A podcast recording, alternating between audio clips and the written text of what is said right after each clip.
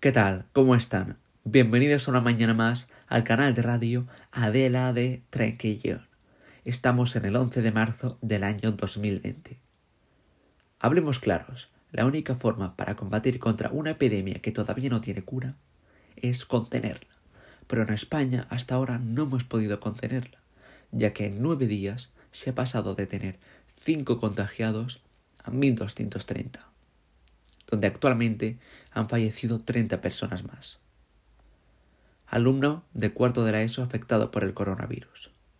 El pasado miércoles fue afectado el alumno Manel Vilcherrez por el virus, a causa de una gripe, la cual cosa le provocó una serie de toses y estornudos continuos.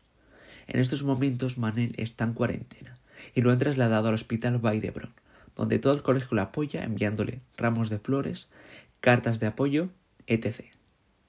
También ha querido hacer un vídeo explicando sobre cómo se siente mentalmente y físicamente al tener un virus en su cuerpo. Al saber esto, el colegio, la propia directiva, envió certificados a todos los padres de los alumnos que las próximas semanas el centro será cerrado hasta nuevos avisos. Joan Vilcherriz, Adela de Tranquillón.